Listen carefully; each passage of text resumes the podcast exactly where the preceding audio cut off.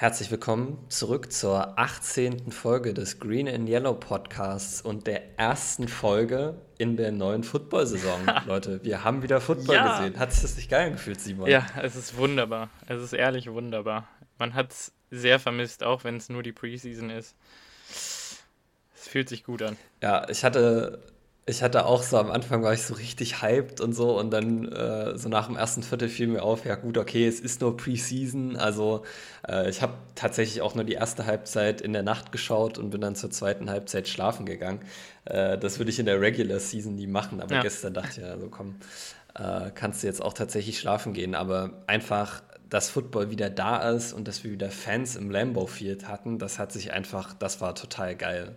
Ja. Also ich fand auch die, die Einleitungssequenzen, ja. das alles wieder zu sehen, die, die Fans zu hören, das war Wahnsinn.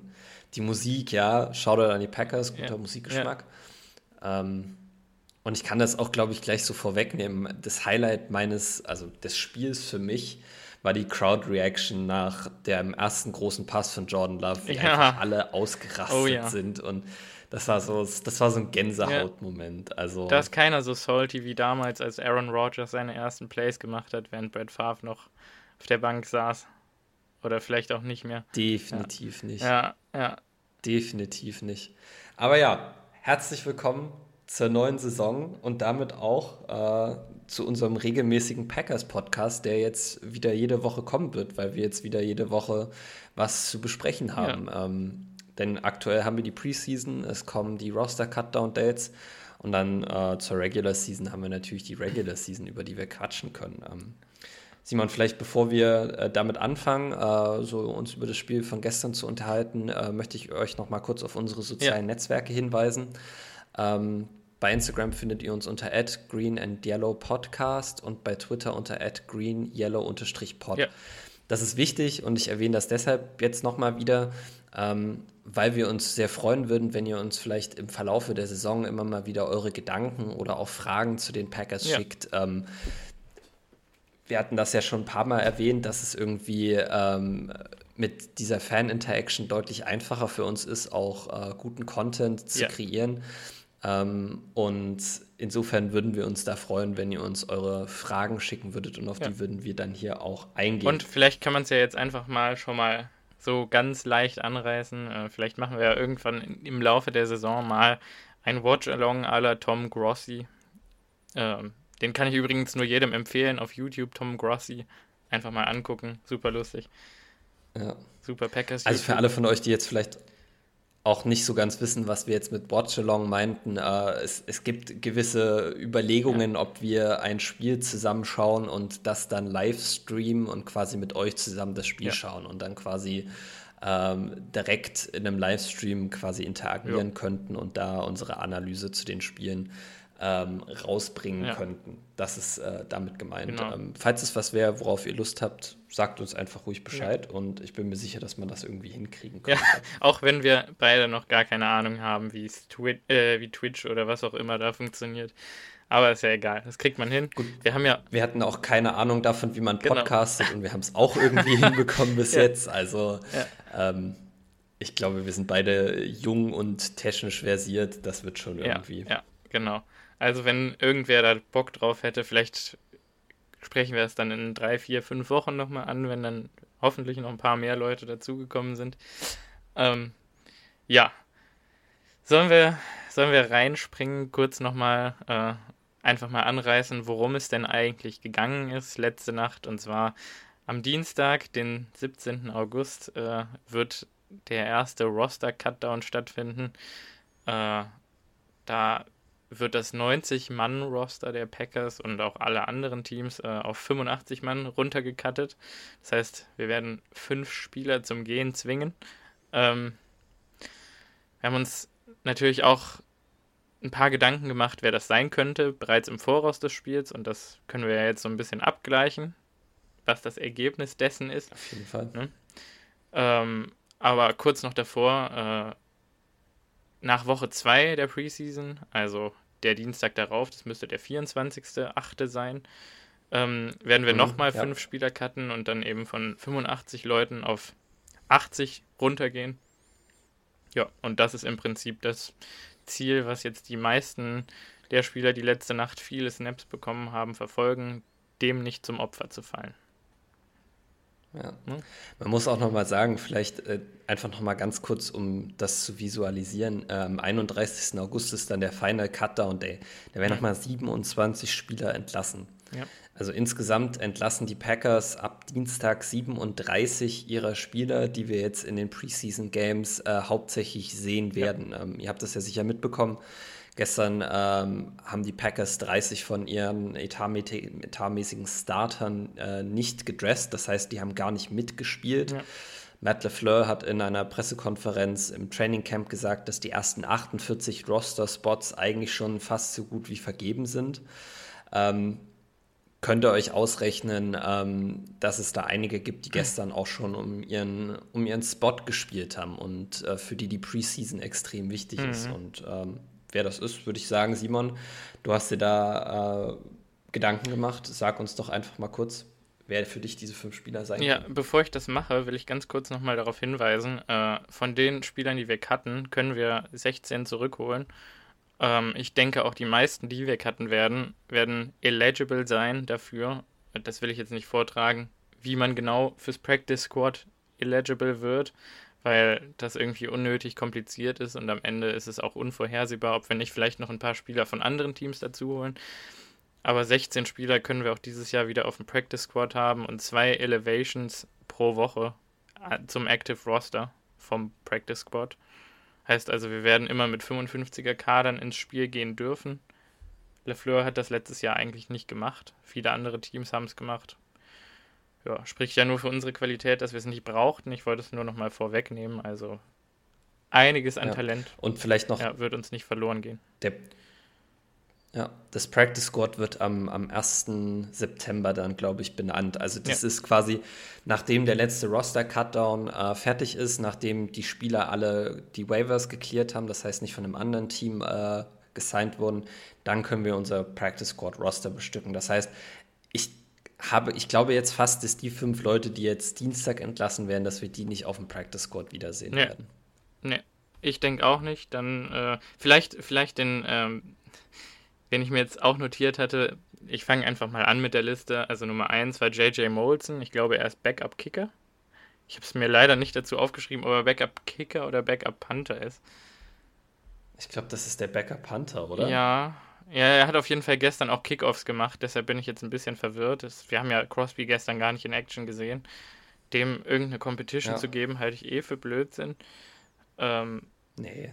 Aber ich meine auch, J.K. Scott, am Ende haben wir einen Draft-Pick in den investiert. Ich, ich sehe jetzt keinen Grund dazu, dass man länger als nötig einen extra Panther mit sich rumträgt. Deshalb war das mein erster Kandidat.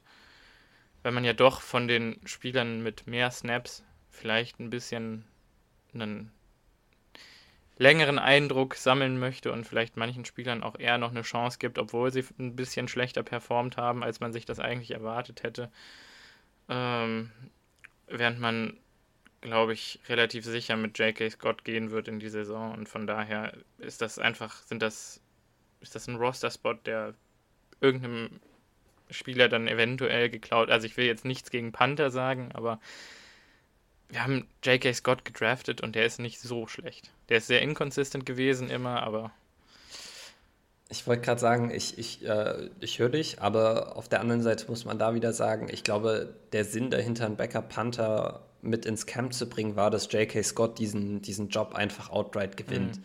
Dass er durch die Competition irgendwie angestachelt wird und einfach ähm, sein Spiel nochmal auf ein anderes Level hebt. Und das habe ich gestern noch nicht ganz gesehen. Ja. Ähm, ich glaube auch, dass J.K. Scott diese Saison unser Panther sein wird.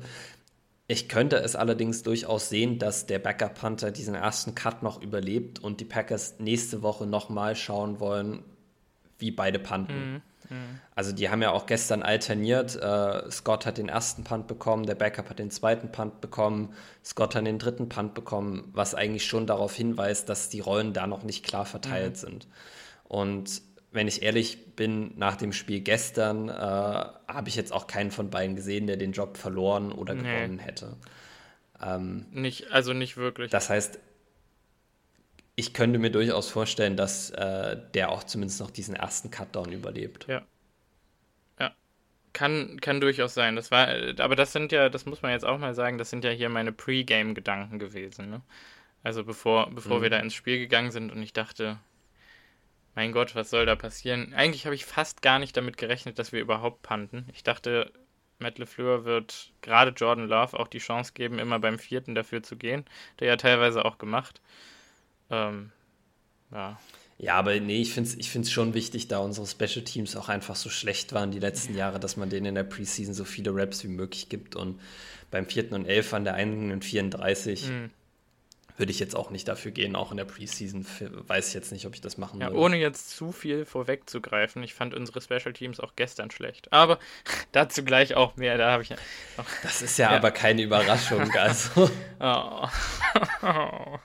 Gut, erstmal zum nächsten Spieler. Nummer zwei auf der Liste, DeLeonte Scott. Ähm, ich hatte ihn notiert als Defensive Lineman Nummer 78. Äh, wir haben ihn gestern als Edge Defender gesehen, also Outside Linebacker. Ähm, und wir waren beide ganz und gar nicht begeistert. Äh, er ist wirklich sehr langsam gewesen und irgendwie auch gar nicht äh, ja, instinktiv gut gewesen. Also er hat viele Missreads gehabt und keine Intuition gezeigt, keine richtige Spielintuition. Ähm, also um das zusammenzufassen, er hat eigentlich gestern gar nichts gut gemacht. Ähm, weder hat er den Quarterback unter Druck gesetzt, noch hat er den Lauf effektiv verteidigt. Ähm, er wirkte immer ein bisschen wie ein Fremdkörper ähm, auf, auf dem Feld. Ähm, der einzige Weg, wie ich mir vorstellen könnte, dass er diesen ersten Cutdown überlebt, ist erstens wegen unserer fehlenden Depth auf Outside Linebacker. Mhm. Obwohl wir da auch gleich noch auf einen Spieler eingehen werden, der ihm da, glaube ich, also der Lonte Scott, glaube ich, mittlerweile den Rang abgelaufen hat. Ja. Äh, zum anderen, also maximal noch, wenn er in den Special Teams essentiell ist und bei seinem Speed, ich habe ihn auch gestern, ja. mir nicht aufgefallen in den Special Teams, deshalb. Ich weiß nicht, ähm, ob er überhaupt Special Teams spielen kann. Also weiß ich wirklich nicht, ob er nicht dafür zu langsam ist, weil er sieht schon eigentlich. Ja, als Personal Protector kann der, als Personal Protector kann der, glaube ich, schon ja. spielen, weil er ja doch relativ bullig ist, aber ähm, das ist so ein Spieler, äh, bei dem wir beide uns einig sind, wir würden ihn auf jeden Fall cutten, ja. äh, bei dem ich aber durchaus glaube, dass die Front Office ihn eventuell noch nicht entlassen wird. Ähm, aus irgendwelchen Gründen, ja, die wir nicht kennen. Ähm, da ist halt auch das äh, Loch, was Randy Ramsey jetzt hinterlassen hat. Ne? Also was dann da aufklafft. Ja, ein Riesenloch. Also wirklich, ja. das muss man jetzt nochmal sagen, das hat man letzte Nacht echt gesehen im, im Backup Pass Rush.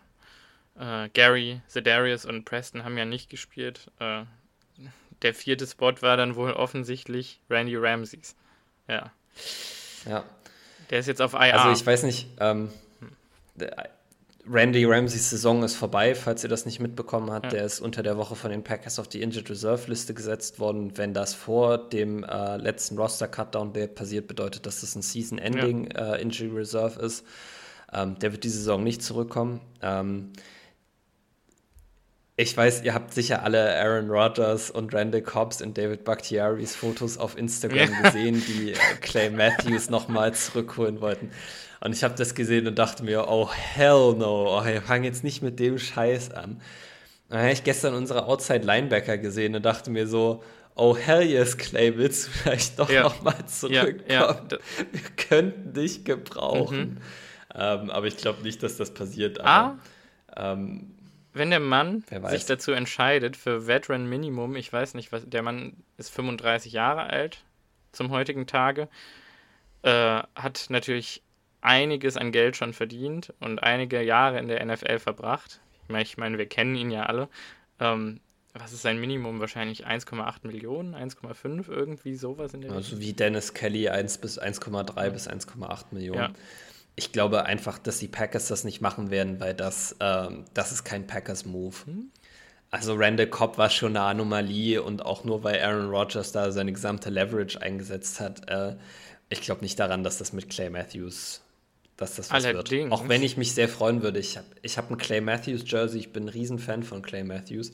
Ich glaube, er würde diesem Team gut ja. tun. Ähm, der Realist in mir sagt, das wird nicht. Und auch die Matthews-Gene sprechen ja für ihn. die total gestörten Football-Gene, dieser monströse Körper, der ihm wahrscheinlich auch zum heutigen Tage noch erlauben würde, zumindest mal als vierter Edge Rusher äh, sehr dominant zu sein gegen Backup Offensive Tackles. Äh, sprechend, mhm. also das spricht irgendwie dann schon für ihn, wenn er Bock hätte, das für wenig Geld und ohne große Rolle zu spielen, äh, zu übernehmen. Und er hätte die Versatility auch Inside Linebacker zu spielen. Ja. Hat er ja in Green Bay auch einige Jahre gemacht. Ja. Also, also ich will es ähm, nicht verteufeln. Viel schlechter als äh, unsere, als Dijon Harris, ja. weiß ich jetzt nicht, ob er sein kann. Aber das werden wir in den nächsten Wochen sehen. Ich glaube nicht daran, aber ähm, ja. Delonte Scott, um das nochmal zusammenzufassen, sind wir uns beide einig, sollte eigentlich den ersten Cutdown Day nicht über, überstehen. Also das, ist, das war gestern einfach nicht nee. gut, was er gemacht nee. hat. Und das ist äh, gar nichts gegen ihn äh, das muss man jetzt auch nochmal sagen. Als Mensch ist ja alles basierend auf seinem ja, Play. Und das war einfach nicht gut. Dann hatte ich als nächstes, um das, oder weil es jetzt ganz gut passend ist, als nächstes auf der Liste Ray Wilborn. Ähm, im Voraus des Spiels gesehen, weil Ray Wilborn äh, bis vor drei Tagen oder zwei Tagen auf der Covid-Liste war. Das heißt also, der hatte Corona und hat dementsprechend nie trainiert.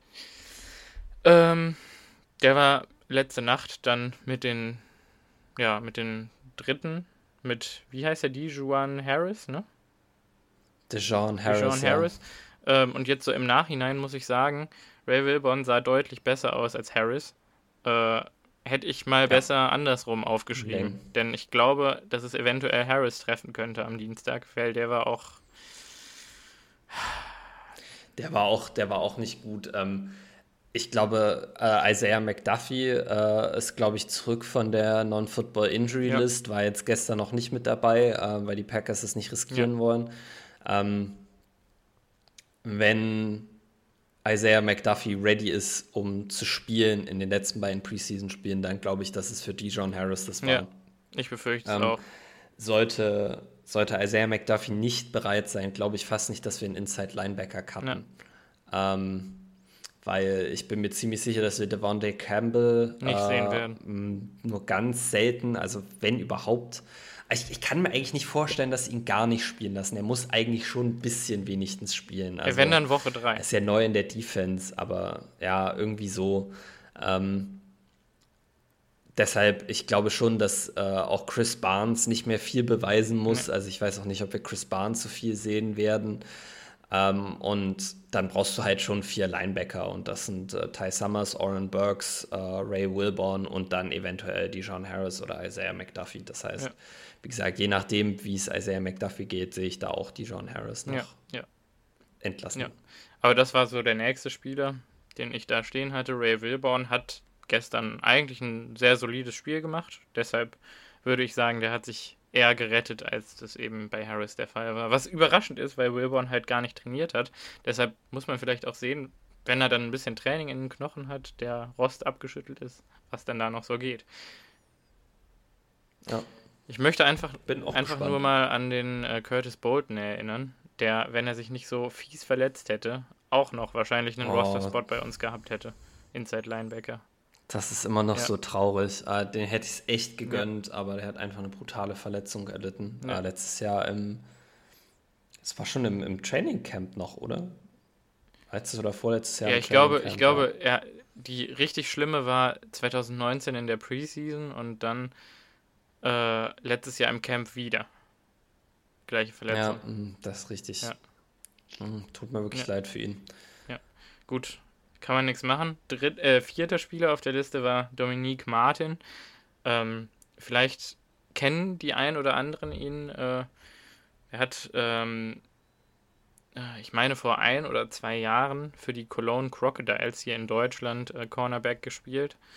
Ist jetzt seit zwei, drei Tagen, vier Tagen auf dem äh, Packers Roster gesigned worden für Randy Ramsey.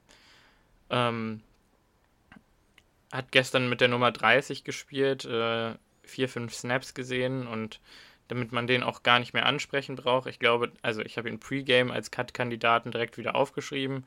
Post-Game muss ich sagen, ja. ja hat, hat nicht gut gespielt in den paar Snaps, die er hatte. Ähm, Ich glaube, die Packers haben ihm eine Chance gegeben. Ja. Ähm, die hat er nicht wirklich genutzt und da wir auch einfach viel zu viele Cornerbacks haben, muss man jetzt auch mal ehrlich sagen, ähm, glaube ich auch, dass es ihn da erwischen wird. Und Dominique, falls du das hörst, es tut mir wirklich leid. Also ich hätte, wir haben für dich geroutet hier in Köln. Ja. ja. Aber vielleicht kriegst du deinen Shot in der oder auf einem anderen Roster oder. Ich meine, es kann, es kann allerdings auch durchaus sein, dass die Packers sagen, er war erst vier Tage da, ja. ähm, wir mögen seine Upside, wir behalten ihn noch ja. eine Woche mit da. Also es ist äh, auch durchaus noch eine Möglichkeit, aber die sehen wir als deutlich geringer an. Äh, als die Wahrscheinlichkeit, dass er entlassen Genau, wird. da gab es eben dieses eine Play, wo er einen relativ ungeschickten Tackling-Angle hatte und dann eben ein Running Play für 15 Yards zugelassen hat. Also es sah nicht gut Indem aus. Indem er quasi seinen eigenen, ja. seinen eigenen Mitspieler getackelt hat, anstatt den Gegner zu tackeln, ja. so ein bisschen. Ähm, ja. Also ja, einfach ja. unfortunate für ihn, aber wird schon. Ja, genau. Also ich meine, immerhin schon ein Accomplishment auch äh, das jetzt noch geschafft zu das haben. Das aufs Roster geschafft zu haben, ja. Ähm, gut, und als fünfter Spieler auf der Liste habe ich Daniel Crawford spielen, der Tight End, den wir gesigned hatten als also wir hatten schon damals gesagt, als wir ihn geholt haben, er ist wahrscheinlich Camp Buddy, weil Daphne, äh, DeGuara und Mercedes Lewis wenig trainiert haben, bis, wenig bis gar nicht trainiert haben. Lewis muss ja nicht mehr, der kriegt ja immer seine Veteran-Auszeit-Days. Ähm, der muss ja auch im Spiel nicht mehr viel nee. machen, außer blocken und immer mal ein Bootleg fahren. Ja, aber äh, Daniel Crawford haben wir gestern tatsächlich, glaube ich, auch gar nicht bis ganz wenig gesehen. Und dafür Bronson Kaufusi sehr viel. Und das wäre so der andere Kandidat gewesen, den ich da auf der Streichliste gesehen hätte, weil De Guara eben jetzt wieder voll trainiert. Ja, also. Ich glaube auch trotzdem noch, dass Bronson Kaufusi auf dieser Liste ist, ja. weil, ähm, wenn ich mich recht entsinne, hat Isaac Norder gestern den Start zusammen erhalten mit äh, Jay Sternberger. Ja. Und ich glaube, mit, mit Lewis, DeGuara, Sternberger, Norta und Daphne haben die Packers und Robert Tonyan, den wir jetzt in der Preseason allerdings gar nicht Fall. sehen werden, äh, aber auch jetzt ohne, also wenn wir jetzt Luis und äh, Tonyan rausnehmen, haben wir immer noch vier Tight Ends ja. ohne Bronson Kaufusi und äh, Crawford, ähm, die wir in der Preseason Eigentlich sehen könnte es beide Ich glaube, die beiden, die beiden sind, sind Prime-Cut-Kandidaten ja. für mich, weil du brauchst einfach nicht so viele Titans. Und wenn ich mir unsere Depth in anderen Positionen angucke, würde ich sagen, ähm, haben wir deutlich weniger als jetzt da ja. an, in, der. Wahrscheinlich wird es eher tatsächlich eher zwei Titans treffen als einen Inside Linebacker. Das sehe ich eigentlich auch genauso. Aber ich ja. wollte es einfach. Der eine Name, ja? ja, der eine Name, den ich da noch mit reinwerfen möchte, ähm, die Andre Tompkins, Ach, ja. der, der Receiver mit der Nummer 6. Nicht, weil er gestern schlecht gespielt hat, sondern weil er sich bei dem einen Player an der Schulter verletzt hat. Äh, wir haben zwar jetzt kein Update bekommen, wie schwer, äh, schwerwiegend die Schulterverletzung ist, aber das sah eigentlich aus wie ein klassischer Schlüsselbeinbruch, ähm, ja. so wie er gefallen ist, so wie er seinen Arm gehalten hat. Ähm, falls ihr euch an die Aaron Rodgers Verletzung aus dem Minnesota-Spiel erinnern könnt, genau das gleiche. Mhm. Also genau der gleiche Fall, genau die gleiche Armhaltung nach dem Play, direkt in den Lockerroom gegangen. Ich könnte mir durchaus vorstellen, dass der mit einem Injury Settlement entlassen wird. Kann durchaus sein. Äh, ich wünsche es ihm nicht, weil er hatte auf dem Play Separation und ich habe auch gelesen, dass er im Camp angefangen hat, Plays zu machen. Äh, aber gut. Ja, aber äh, auch da die Wide Receiver Depth, muss man auch ja. wieder sagen, ähm, die, ist, die ist krass. Ja. Also die ist wirklich, äh, wirklich tief. Ja. Ähm, deshalb, ich könnte durchaus sehen, dass es ihn da erwischt. Mhm. Ihn oder Chris Blair, ein von beiden. Ja, Chris Blair hat gestern auch wenig, wenig Zeit äh, bekommen. Was aber, glaube ich, auch der Dominanz von Devin Funches geschuldet war. Den man aus irgendeinem Grund das ganze Spiel draufgelassen hat. Auch auch äh, Amari Rogers das ganze Spiel auf dem Feld gewesen. Äh, am Ende dann zwei total unnötige Hits auf Bubble Screens bekommen, wo beide Male der Helm runtergeflogen ist, wo ich mich echt fragen muss, warum ist der da noch auf dem Feld? Naja, weil die Slot-Position, äh, wir haben halt nur zwei wirkliche Slot-Wide Receiver so. Deshalb, also ich muss, ich muss ja. auch ehrlich gesagt zugeben, dass ich fand, dass man ihn Oha. am Anfang sehr wenig eingesetzt hat und dass ich mich gefreut habe, dass er auf dem Feld geblieben ist, um ihm trotzdem noch die Möglichkeit zu geben, ein paar Plays zu machen. Ähm, wie gesagt, ich glaube, er hat die Slot-Position, äh, da spielen er und Randall Cobb und deshalb durfte er auch gestern so viel spielen. Was Devin Funches angeht, da war ich tatsächlich auch ein bisschen überrascht, aber ich glaube, die Packers wollten einfach sehen, was sie, was sie mit ihm ja. haben. Lieber, lieber gestern einmal durchspielen, ähm, als in drei Spiele immer mal wieder reinschmeißen. Ich glaube, den sehen wir genau, nicht dass man sich das irgendwie so anguckt. Äh, ich, ich gehe schon stark davon aus, dass wir ihn noch sehen in der Preseason, ähm, weil ich nicht glaube, dass wir die anderen Receiver groß sehen werden. Äh, Adams sowieso nicht, Cobb sowieso nicht, MVS glaube ich auch nicht, Lazar glaube ich auch nicht. EQ trainiert EQ mal, also der ist ja verletzt aktuell wohl wieder. Mhm. Ähm, ich bin mir da auch unsicher, was mit EQ los ist. Ich glaube schon, dass wir Funches da auch viel sehen werden mit den Einsern, aber nicht mehr so lange, wie wir es nee. gestern gesehen nee. haben, glaube ich. Aber das kann man ja schon mal vorwegnehmen. Ich glaube, er hatte sechs Receptions für 70 Yards und man hat gesehen, warum wir ihn geholt haben. Und ich glaube, wir haben ihn eigentlich zu einem Bargain-Price gesigned. Was kostet er uns? 900.000 oder so für die nächste Saison. Ja, es war wirklich, war wirklich ähm, Und für das, was er offensichtlich immer noch aufs Feld bringen kann oder wieder aufs Feld bringen kann, äh, glaube ich, der wird seine Rolle finden und den Roster-Cut machen als Wide Receiver 6. Und ich kann mir vorstellen, dass die Rolle nicht Wide Receiver 6 bleiben wird, nach dem, was ich gestern gesehen habe. Das kann durchaus sein. Aber darauf können wir ja. vielleicht später nochmal eingehen, wie wir die, die, die Wide Receiver Rotation dann tatsächlich sehen. Ja. Ähm, ich überlege gerade, ob mir jetzt noch ein Spieler direkt einfällt. Ähm, der gefährdet ist. Bei den O-Linern könnte man, ja, der gefährdet ist. Bei den O-Linern könnte man da, ich weiß jetzt nicht ganz genau, ob Croy Kronk und John Dietzen und dieser Alex Capra ob die gestern überhaupt nee, gespielt nee, haben? Nee, die waren, die waren, die hatten zwar Pads an, aber ich meine, die waren nicht auf dem Feld. Genau, ich glaube nämlich auch nicht, dass ich sie auf dem Feld gesehen habe und ähm, ja, so schlecht wie unsere O-Line da gestern auch zum Teil war, wenn die jetzt schon nicht spielen, weiß ich halt nicht, ob die, äh, ob, der, ob die Stühle von denen nicht auch wackeln könnten. Ja.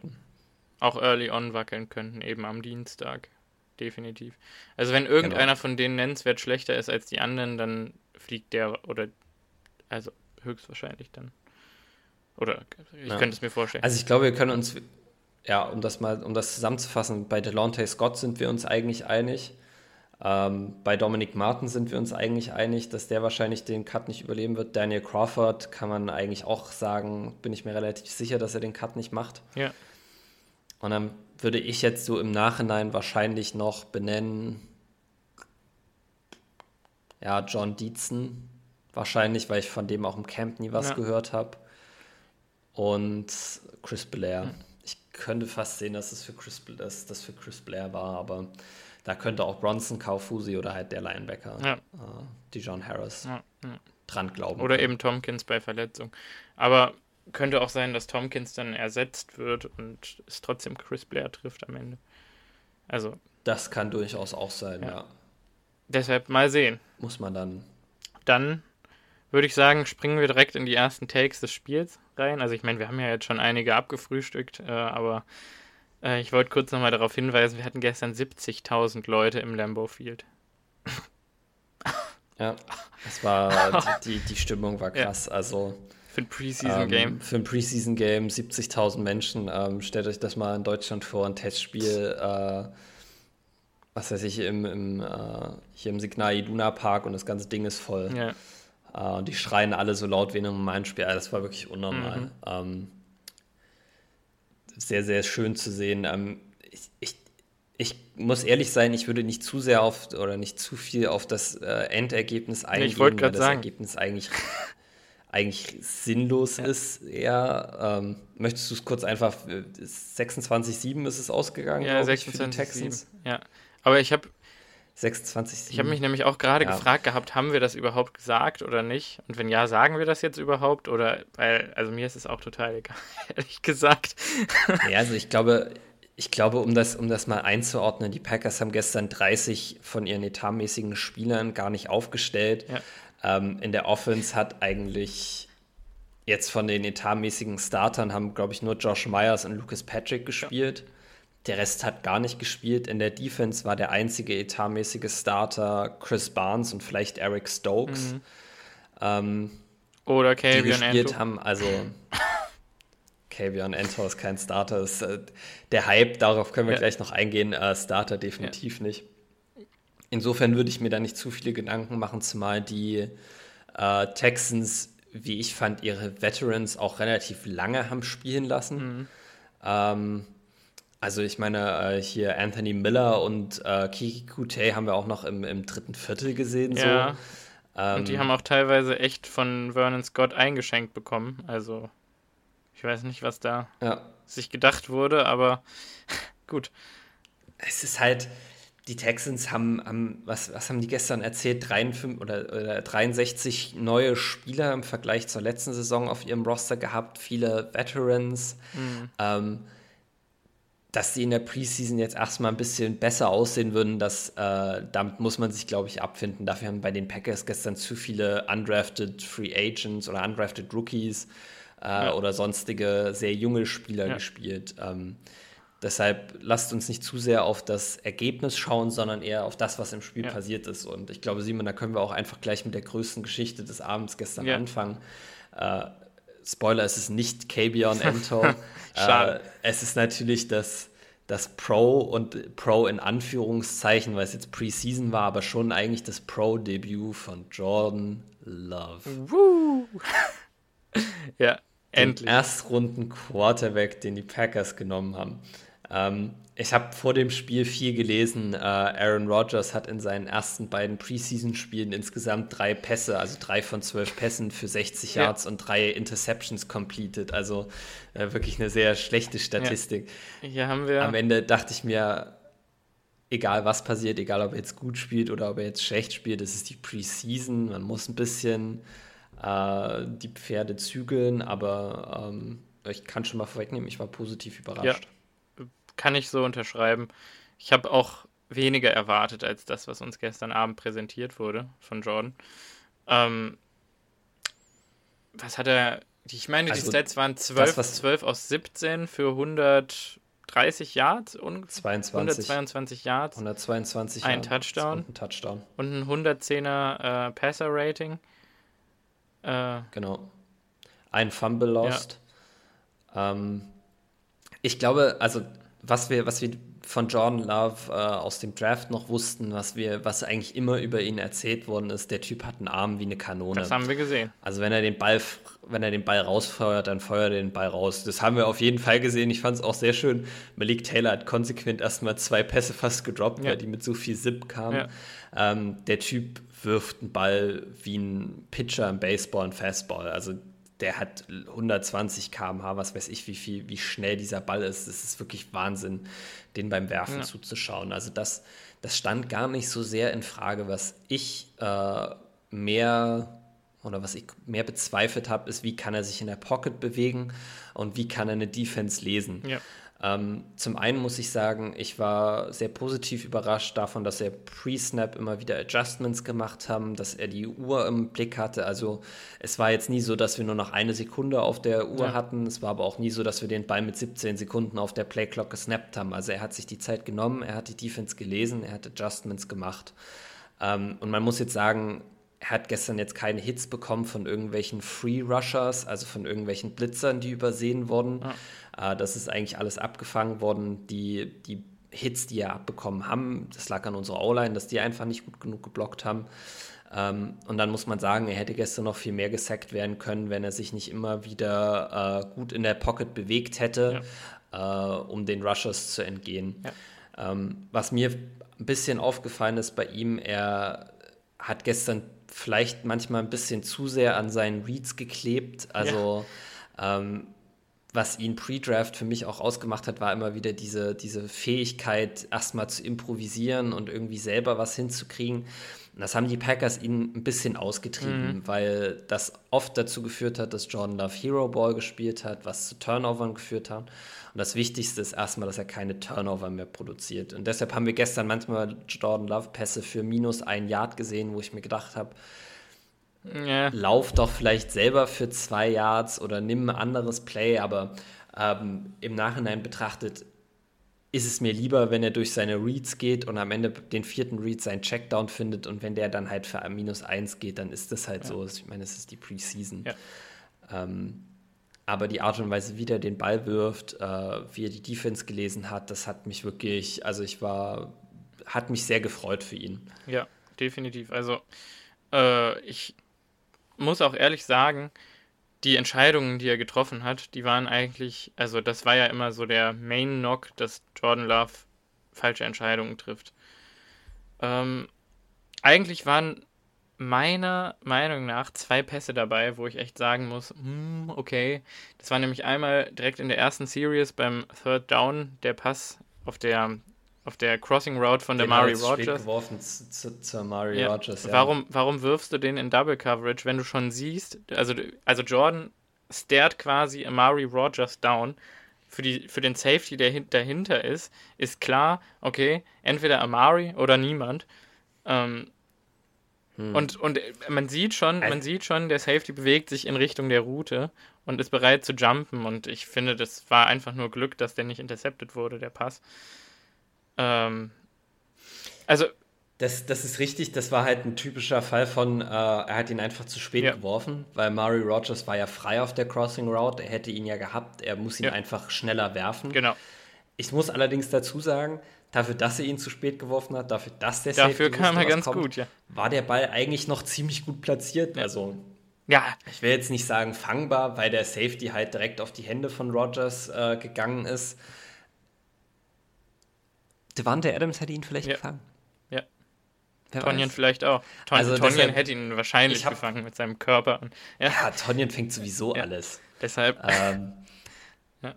Aber ja, genau, das war auch ein Pass, wo ich mir am Anfang dachte, den musst du einfach schneller werfen, weil das ist wirklich riskant. Und zweite, zweite Situation, wo ich dachte, äh, äh, ich weiß nicht, ob es ein Fourth Down oder ein Third Down war. Ähm, Play Action, Pocket zu der, zu der, zu der Devin Funches, ja. wo er ihn fast mit einer Hand ja, genau. Fängt, oder meinst ja, du den? genau. Ja, es war vierter Versuch. Ja, irgendwie, ich weiß nicht, ich weiß nicht genau, was da die Idee war. Also Devin Funches war in Double Coverage und hätte aber theoretisch hinter der Double Coverage Platz gehabt. Also er war eigentlich schon mehr oder weniger vorbei, aber Love wirft irgendwie einen 50-50-Ball und Funches muss eigentlich die beiden Defender mossen mit einer Hand, um den Ball zu kriegen. Weiß ich nicht. Da, mhm. ich glaube, da also vierter, vierter und dann Play Action ist sowieso, also wenn es nicht Aaron Rodgers ist, schwerer Call, würde ich jetzt mal behaupten. Ähm, ja, zumal Patrick Taylor das Play auch noch verkackt hat. Also man ja. hat gesehen, dass Jordan Love ihm eigentlich erst diesen, diesen, diesen Play-Action-Fake geben wollte und Patrick Taylor ist schon gleich auf die Edge rausgesprintet, äh, weshalb die Defense überhaupt gar nicht diese, diesen, diesen Bootleg respektiert hat, weil sie schon ganz genau wusste, äh, ja, da, das kommt nicht. Der Pass an mhm. sich, ja, den hätte man besser werfen müssen. Auf der anderen Seite, er ist so geworfen worden, dass maximal Devin Funches ihn hätte fangen ja. können. Ich meine, Funches hatte eine Hand dran. Ich dachte mir, wenn er vielleicht mit zwei Händen hochgeht, kann er ihn vielleicht sogar fangen. Ähm, ja. Wäre sehr schwer gewesen, aber ja, das ist auf jeden Fall ein Pass, wo man gesagt hätte, oh, Gap hätte es da nicht irgendwie eine bessere Möglichkeit gegeben. Wir können euch tatsächlich nicht sagen, ob es eine bessere Möglichkeit gegeben hätte, weil äh, der liebe NFL Game Pass ja in der Preseason keiner, nicht diesen All-22-Film ähm, anbietet, weshalb wir uns das nicht alles einzeln anschauen konnten. Ähm, mhm. Aber ja, das war, das war auch ein Play, wo ich mir gedacht habe, hm, mhm. ob man den so werfen muss, ja. das weiß ich jetzt nicht so genau, ja. aber ähm, ja. Es war halt auch sein erstes Spiel seit äh, zwei Jahren, also da muss man, glaube ich, auch ein bisschen nachsichtig sein. Warte, dann lass mich mal gerade über meine Notizen gehen. Ähm, wo haben wir ihn denn? Jordan Love findet Jay Sternberger auf einer Seam Route für 34 Yards. Wow. Um jetzt mal zum Positiven überzugehen nochmal. Ja. Also das war, das war, aber das, das war wunderschön, weil das hat, das hat Jordan Love schon pre-Snap gesehen, was kommt. Also er hat pre-Snap zwei tiefe Safeties gesehen. Ähm, die Cornerback standen outside Leverage von den Wide Receivern außen, ähm, was bedeutet, dass es eine Cover 2 ist. Eine Cover 2 bedeutet, dass die beiden tiefen Safeties links und rechts vom Feld die tiefen Zonen spielen und die Mitte des Feldes relativ frei ist. Äh, Jay ja. Sternberger läuft eine Seam-Route, äh, die genau diese Mitte des Feldes attackiert. Und man hat gesehen, äh, John Runyon Jr. hat seinen Block verpasst und das hat aber war nicht wirklich wichtig, weil Jordan Love die ganze Zeit schon wusste, wo der Ball hingeht und sich schon so positionieren konnte, dass er den Ball perfekt werfen konnte. Und ich muss sagen, Pressure in seinem Gesicht, er wusste, dass er gleich einen richtigen Hit abbekommt, äh, hat er auf jeden Fall oh. einen wunderschönen Pass geworfen. Ähm,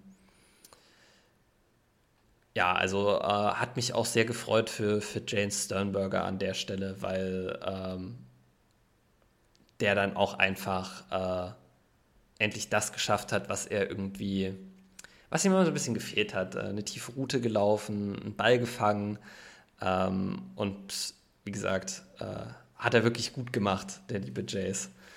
Äh, insofern gutes Play von sowohl Jordan Love als auch von Jay Sternberger, da den dritten Versuch und sieben war das, glaube ich, äh, zu konverten. Ja, ganz kurz, ich will mal einwerfen, wir hatten gerade unsere ersten technischen Schwierigkeiten und ich glaube, du hast sie ganz gut einfach überspielt.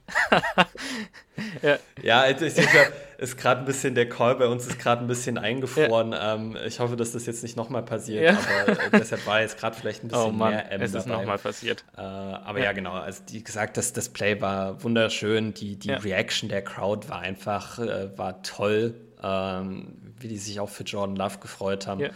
Und das hat man auch gemerkt in der Series, das war so ein richtiger Starter für ja. ihn. Da hat er danach, war er in Rhythm, hat er tolle Pässe geworfen, das war auch der Touchdown-Drive dann am Ende. Ja, ja. Äh, dann habe ich hier ähm, noch notiert gehabt, extra, äh, dass Jordan Love äh, Funches äh, auf einer Curl-Route äh, gefunden hat, wo ich dachte, das war ziemlich gut geti also getimed.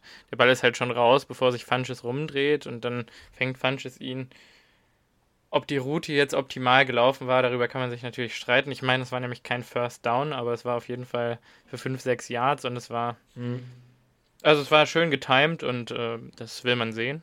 Gerade so früh schon von einem Jordan Love. Ja, also er hat wirklich äh, auf diesem Drive und auch in anderen Drives immer wieder in Rhythm geworfen, ja. hat Würfe antizipiert, ähm, hat mich sehr beeindruckt. Ja. Also fand ich wirklich ja, gut. Dann, ähm, dann will ich nochmal sagen, auch das Timing und ähm, das, ich sag mal, die Abstimmung mit ähm, Malik Taylor auf dieser einen Curl-Route für den First Down.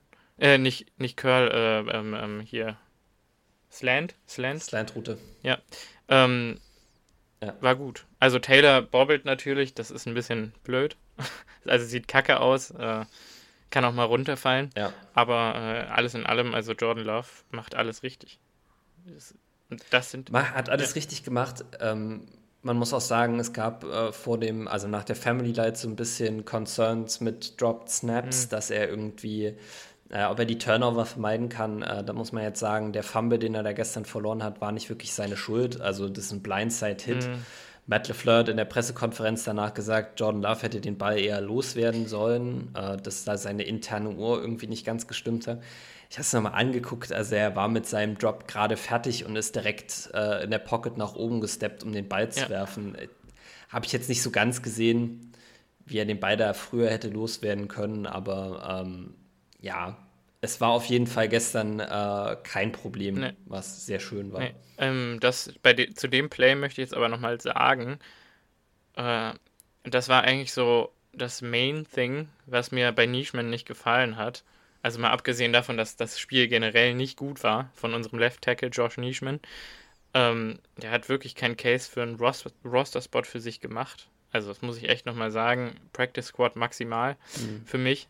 Aber ähm, auf dem Play speziell, also da musste dein First Round Quarterback in seinem ersten Spiel einfach protecten, kostet es, was es wolle, und dann musst du halt das Holding machen, um eben so einen Griff an den Wurfarm in der Bewegung zu vermeiden, damit da nicht irgendwelche Drew Brees-artigen Schulterverletzungen auftreten, die dann nie wieder recovered werden können. Äh, irgendwelche Nervenverletzungen ja. oder was auch. Also, weiß ich nicht. Also man hat es ja auch direkt gesehen, Jordan Love hat in der zweiten Halbzeit dann noch nicht mehr gespielt, ja. weil er sich leicht an der Schulter verletzt hat bei diesem Hit. Ähm, ja. Weil das einfach, wenn du, wenn du gerade ausholst, um zu werfen und jemand haut dir auf den Arm und du ziehst trotzdem den Wurf am Ende noch durch, das tut einfach ja. weh. Ähm, und da bin ich voll bei dir, da muss Josh Nischmann ihn halt dann einfach halten. Aber da musst du die Franchise protecten und ähm, ich muss ganz ehrlich sagen, ich war gestern von beiden Tackeln enttäuscht, von George Nischman als auch von Dennis Kelly und dann auch von Cole Van Lennon. Auch Cole Van Lennon hat gestern nicht gut mhm. gespielt. Ähm, da muss man also auf jeden Fall noch Verbesserungen sehen. Ähm, Matt LeFleur hat gestern in der Pressekonferenz allerdings gleich noch gesagt, dass Elton Jenkins und Billy Turner die Preseason äh, zu 99,9 Prozent gar nicht spielen ja. werden. Bakhtiari sowieso. Äh, die werden wir überhaupt nicht sehen. Bakhtiari sowieso nicht. Ähm, also Josh Nischman und äh, Cole Van Lennon und Dennis Kelly haben zumindest noch zwei Spiele, um sich dahingehend zu verbessern. Aber äh, das war gestern schon ein bisschen, das hat einen gestern schon ein bisschen nervös gemacht, was die Backup Left Tackle Position mhm. angeht. Mhm. Auch wenn ich vorhin schon zu Simon gesagt habe, ich sehe kein Szenario, in dem Josh Nischman diese Saison einen Snap für uns auf Left Tackle nimmt in der Regular Season, ja. weil da sehe ich vor ihm Bakhtiari sowieso, Elton Jenkins und Billy Turner, bevor das ja, passiert. Und wahrscheinlich und auch Dennis Kelly, Kelly der ja. dann auf Right Tackle ja. spielt. Genau. Ähm, also Practice Squad weiß ich gar nicht. Ich glaube, der hat schon äh, drei Saisons in der geht, NFL gespielt. Ich glaube nicht, dass der. Ah, das geht noch, ja. okay. Also wenn er noch aufs Practice Squad kommen kann, dann sehe ich ihn da auch als Practice Squad Spieler, den man dann eventuell, falls man ihn wirklich mal braucht, elevaten kann. Mhm. Ähm, aber das war gestern nicht gut von ihm. Also wirklich so, ähm, ganz kurz, um das jetzt für euch zu erklären, weil sich das jetzt wahrscheinlich beim Anhören ein bisschen äh, komisch angehört hat für euch. Wir hatten gerade technische Probleme und mussten kurz die Aufnahme stoppen. Äh, Simon wird den Teil, in dem wir rumgestammelt haben, als es die Probleme gab, rausschneiden. Hoffentlich. Ähm, und hoffentlich ja. Und fängt jetzt einfach nochmal mit seinem Gedanken an. So, ja, Simon, nochmal, genau. was wolltest du sagen? ja, ich John wollte Lass? sagen, bevor wir jetzt äh, so tief in die Offensive Line eintauchen und äh, also ich glaube, die Tackles haben wir ja jetzt schon zur Genüge besprochen, aber äh, bevor wir jetzt uns die Guards und Center angucken, äh, nochmal kurz äh, zum Jordan Love Touchdown, äh, ein Screenpass auf Kylan Hill, der den übrigens brillant ausspielt und gute Hände zeigt, gute Vision, extrem slick, der Spieler. Äh, kann man vielleicht auch direkt in einem mit abfrühstücken, der hat ein super Spiel gemacht, finde ich. Die Ansätze waren auf jeden Fall da. Ähm, hatte zwar nicht die großen Runs, nee. aber ähm, hat immer wieder gezeigt, dass er einfach eine gewisse Explosivität hat, um uns auch im Kick-Return-Game zu helfen. Ja. Und wie gesagt, warum die Running Lanes jetzt nicht da waren, dann können wir ja gleich nochmal drauf eingehen. Ja, ja, und die Cuts waren äh, super smooth, also die er gemacht hat. Mhm. Von daher, ich glaube, der hat sich seinen Spot gesichert und es ist, heißt jetzt mehr für die Running Backs Patrick Taylor oder Dexter Williams oder keiner von beiden. Ja. Ähm, aber dazu dann auch gleich nochmal. Ähm, Jordan Love an sich bei dem Screen eben super schön, mit was für einer Ruhe er da in der Pocket steht und wartet, wie sich der Druck aufbaut und die Spieler immer näher an ihn rankommen und wie sich das Play entwickelt. Screens brauchen ja immer ihre Zeit, dass er da nicht nervös wird, sondern dann eben locker abwartet und dann seinen Checkdown zu Kylan Hill macht. In dem Moment, wo das Play available ist, perfekt getimed, alles super. Also muss man auch erstmal so machen in seinem ersten Auftritt in der NFL überhaupt. Wollte ich einfach nochmal hervorheben. Ja. Also, nee, auf jeden Fall. Also den Screen hat er wirklich schön verkauft. Das ist ja auch was, was Aaron ja. Rodgers sehr gut macht, der immer erstmal ja. so tut, als ob es ein anderer Spielzug ist. Und dann, wenn man denkt, oh, warum kommen die alle so schnell durch, fällt einem auf, ah, okay, es ist ein Screen Pass und Rodgers wirft den Ball gleich zum Running Back. Und das hat Jordan Love gestern auch sehr gut gemacht. Ähm, allgemein fand ich, dass es auch in seinen Playfakes immer wieder so ein bisschen Aaron Rodgers mhm. zu sehen war. Also er scheint da schon. Ja auch viel von Rogers gelernt haben und das ist ja immer ein positives Zeichen, wenn dein, dein Rookie oder dein junger Spieler von dem Wett lernt und das auch annimmt. Ja, oder in dem Fall vom, vom Goat. ja, vom Greatest of All Time, was äh, zumindest was Play-Action-Fakes und sowas ja. angeht. Ich glaube, da ja. braucht man nicht diskutieren. Äh, ja. Eine andere Goat-Diskussion fangen wir jetzt hier nicht nee. an, aber was so Play-Action-Fakes und äh, allgemein das Verkaufen von Spielzügen angeht, da kann man schon sagen, dass er der Greatest of All Time ist. Ja, gut. Ähm, aber ich denke mal, zu Jordan Love haben wir dann an der Stelle eigentlich mehr oder weniger genügend gesagt, oder? Also. Ja, auf jeden Fall. Also, ähm, es ist ja auch immer ein bisschen so die Frage, was haben wir jetzt in dem Preseason-Spiel viel gesehen? Ähm, worüber kann man jetzt hier groß diskutieren? Was waren auch die großen Battles vor dem Preseason-Spiel? Also auf welche ähm, Inner Positioner Battles haben wir geschaut? Und wenn man mhm. realistisch ist, die einzige Starting-Position in der Offense, die noch vakant ist oder sind, sind die beiden Guard-Spots. Ja. Ähm, da wissen wir einfach noch nicht ganz, wer da spielt. Ähm, mhm. Wenn Bakhtiari jetzt zurückkommt, ist das nochmal was anderes. Ja. Weil dann Jenkins oder Turner definitiv eine der beiden Guard-Spots spielen werden, aber solange der nicht da ist, ist schon die Frage, wer diese Guard-Spots bekommt. Äh, angefangen genau. haben gestern John Runyon Jr. auf Left Guard und Patrick Taylor auf Right Guard. Äh, Lucas äh, Patrick.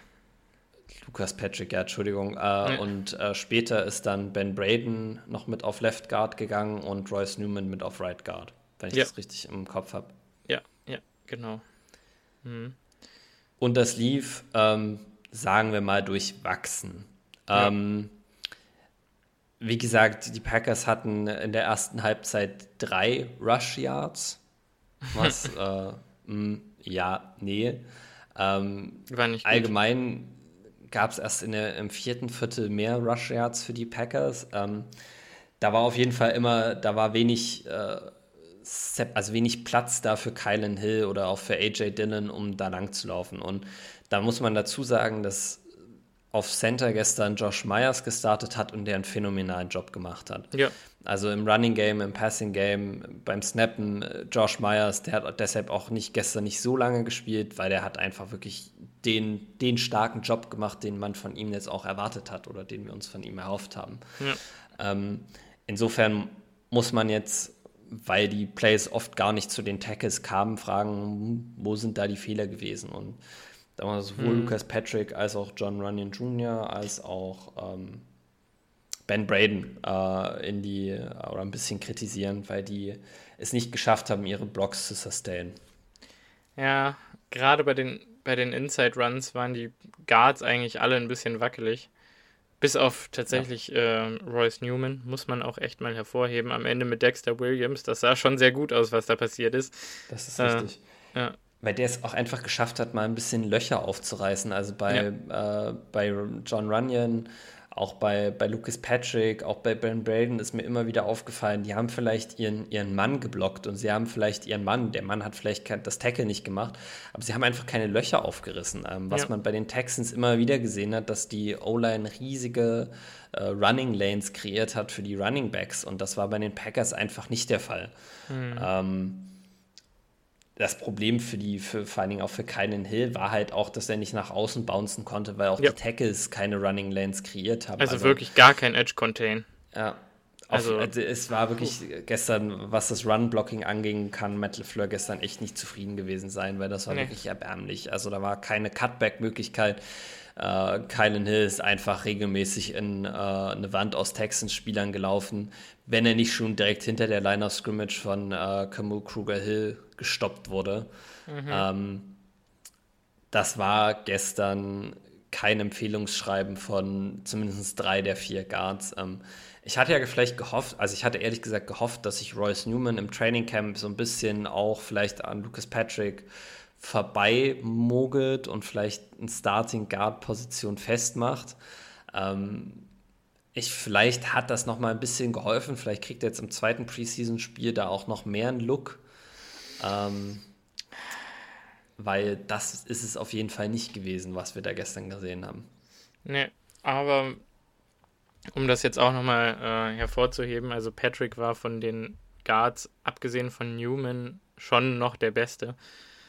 Äh, ja. Hat natürlich auch mit Myers zusammen die beiden Ceiling Blocks für den äh, Touchdown beim Screen gemacht.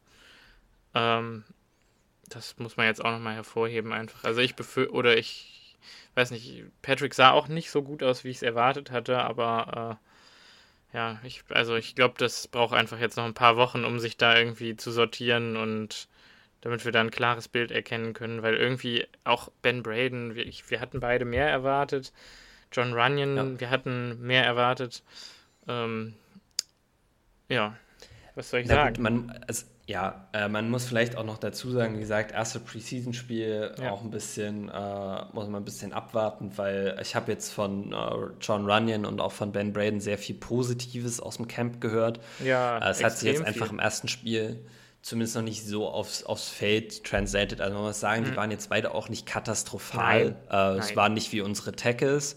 Ähm, wir hatten bei den äh, Passing Plays eigentlich immer äh, Platz für Jordan Love, um in der Pocket nach oben zu steppen, weil die Guards und der Center ihren Mann hatten. Ja. Ähm, und in Running Plays war es halt, wie gesagt, einfach, haben sie nicht die Löcher kreiert, die sie kreieren müssen. Und ähm, das wäre vielleicht auch anders gelaufen, wenn Elton Jenkins oder David Bakhtiari auf Left Tackle und Billy Turner auf Right Tackle ist. Ähm, da muss man, glaube ich, einfach noch ein bisschen abwarten. Aber ähm, Ja. für eine Positional-Gruppe, von denen, von der wir uns viel erhofft hatten, von, bei der es sehr viel Competition gab, war es gestern ein bisschen enttäuschend. Ja, Matt LeFleur sagte doch vor dem Spiel, dass das die deepeste Offensive Line Class oder Gruppe ist, die er jemals gecoacht hat oder jemals gesehen hat.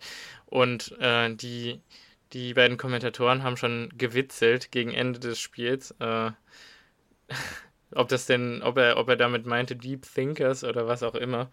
Äh, Hm. ja, ja, das finde ich, hat es ganz gut zusammengefasst. Also, ja, ich, ich äh, bin mir sicher, ich bin mir aber sicher tatsächlich, dass die äh, alle ihren Bounceback-Moment haben werden in den nächsten Wochen und sich definitiv zusammenreißen werden für die kommenden Spiele. Ja, da, da habe ich auch äh, ein, keine Frage. Ich glaube auch, dass die Packers dieses Jahr wieder eine Top 5 Offensive Line haben werden. Egal, wer dann irgendwie wo spielt, äh, weil die alle sehr versatile sind äh, und sich auch gegenseitig aushelfen. Ja. Aber ähm, Apropos Versatility, äh, John Runyon Jr. Äh, war, glaube ein Quarter Center, ja, nachdem Myers zweite. runter war. Ähm, sah eigentlich ganz gut aus. Also, Er hat keinen katastrophalen Fehl-Snap gemacht, Nö. ja. genau. Sah solide aus dafür, dass das jetzt wahrscheinlich das zweite oder dritte Mal war, dass er Center als Position jeden- überhaupt bekleidet hat. Also, Auf jeden Fall. Und Ja. das ist, äh, das ist halt auch wieder noch ein bisschen so eine Edge, die er hat. Äh, gut, das Roster wird er definitiv schaffen. Da Ja. mache ich mir eigentlich, das, da, da glaube ich eigentlich nicht dran, dass er irgendwie entlassen wird. Aber äh, der Junge kann jetzt beide Guard-Positionen, Center und eigentlich auch Right Tackle, weil das hat er bei Michigan gespielt, hm, ähm, bekleiden. Also ich, mich würde tatsächlich auch interessieren, ob sie in Anbetracht der doch sehr durchwachsenen Tackle-Leistung eventuell Royce Newman oder äh, John Runyon Jr. oder vielleicht auch Ben Braden noch mal ein, zwei Snaps auf Tackle geben. Also Ja, bin ich, ich- mal sehr gespannt, was da nächste Woche passiert. ich glaube, wir werden äh, Newman nochmal auf Tackle sehen. Aber Das glaube ich auch. Kann sogar sein, dass wir den recht lange sehen werden und für Jordan Love als Right Tackle. Ähm, mal gucken, mal gucken. Äh, aber da, das wäre mich jetzt für äh, ihn freuen, bisschen, auf jeden Fall. ja, ein bisschen, ein bisschen zu spekulativ. Äh, gut, wen hatten wir noch? Jake Hansen war dann die zweite Halbzeit auf Center drin, war solide, war nicht Ein herausragend. paar High Snaps, ein paar nicht ganz so gute Snaps. Also da äh, war okay, war jetzt nicht spektakulär. Wie gesagt, Cole Van Dannen haben wir ja schon ein bisschen angeschnitten, war jetzt auch Ja, eher unterdurchschnittlich. ja. Ja, Ja. It is what it is, wie gesagt. Offensive Ja. Line äh, würde ich mir nächste Woche nochmal angucken. Ähm, und ich muss auch tatsächlich sagen, ich war von der Offensive Line weniger enttäuscht, als ich das von unserer Defensive Line war. Also die D-Line hat mich tatsächlich Mhm. Schöne Überleitung. enttäuscht. Ähm, Dankeschön. ähm, ob, äh, da muss man halt auch sagen, es waren nicht nur die Pass-Rusher, ich fand auch unsere Interior Defensive Line wieder nicht gut. Ähm, Soft. TJ Slayton haben wir jetzt nicht viel von gesehen gestern. Ähm, hat auch ziemlich lange gespielt. Ähm, nachdem Tyler Lancaster raus war, wurde die Run-Defense noch mal ein bisschen schlechter. Ja. Obwohl also Lancaster hat 20 seinen Spot, würde ich sagen. Lancaster hat seinen Spot auf jeden Fall, ja, definitiv. Ähm, ich wollte gerade nur noch sagen, ohne All 22 lässt sich leider nicht wirklich sagen, ob das jetzt an der D-Line lag oder an den Linebackern lag, dass äh, wir das Laufspiel nicht gestoppt bekommen haben. Persönlich glaube ich tatsächlich eher, dass es an den Linebackern auch lag, weil abgesehen jetzt mal von Oren Burks keiner von denen wirklich äh, einen Flow zum Ball entwickelt hat.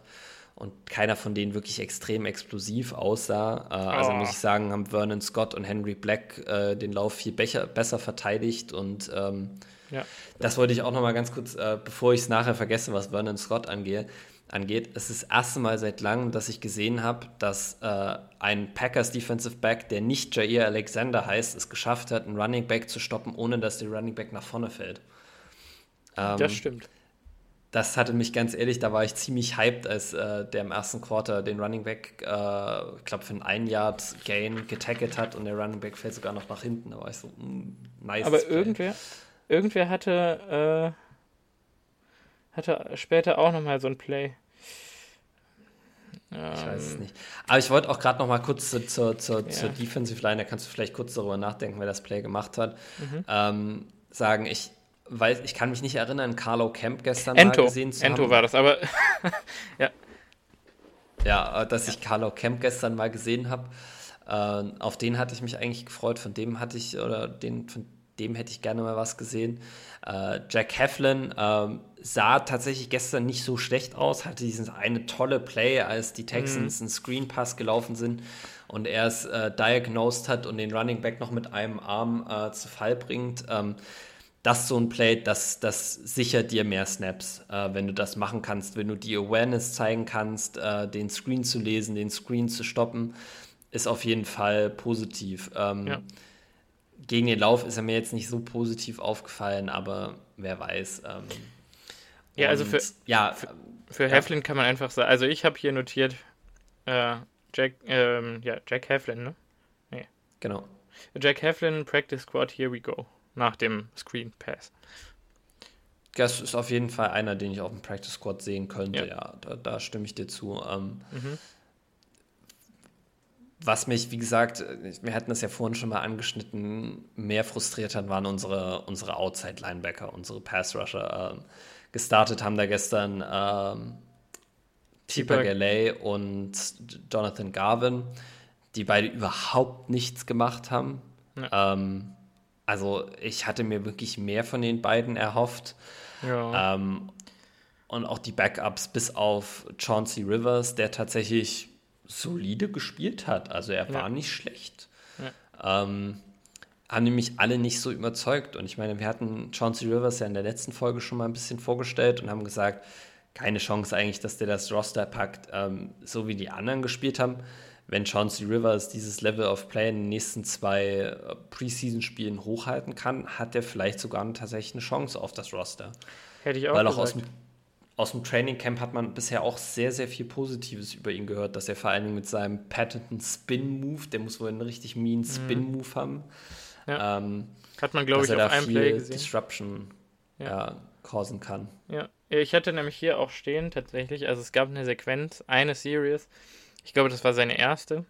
Äh, da hat er einen Tackle for Loss gehabt und noch einen zweiten Tackle danach und im dritten Play danach gewinnt er einen Pass Rush Rap und setzt den, ähm, ich weiß gerade nicht mehr, wie der Quarterback hieß, der dann am Ende drin war für die Texans äh, unter Das- Druck. Jeff Driscoll. Ja, Jeff, ja genau, Jeff, Jeff Driscoll, ja. Auf jeden Fall hat er dann da noch eine Pressure generiert und das sah schon sehr gut aus. Also da hat er wirklich drei Plays hintereinander einen Impact gemacht. Was ja auch von einem guten Motor zeugt so ein bisschen. Also, dass man sich dann nicht ausruht auf seinem Tackle for Loss oder so. Das ähm, Hut ab, Chauncey Rivers. Wir würden uns sehr freuen, wenn er. Ja, auf jeden Fall, wie gesagt, wir haben ja letzte Woche schon mal kurz erklärt, warum wir für Chauncey Rivers routen. Es war, wie gesagt, gestern sehr schön zu sehen, dass wenigstens einer von den Outside-Linebackern so ein bisschen, äh, auch ein bisschen Swagger hat und auch mal ein bisschen ein Play machen kann. Ähm, Ja. Aber vielleicht ist es äh, eine ganz gute, wenn wir gerade schon bei den Linebackern sind, um auf den, naja, ich, ich weiß nicht, ob ich ihn eigentlich einen Star der gestrigen Defensivvorstellung nennen würde. Äh, Oren Burks. Ja, doch. Hat er endlich rausgefunden, wie man Linebacker spielt? Ja, sah so aus. Sah so aus.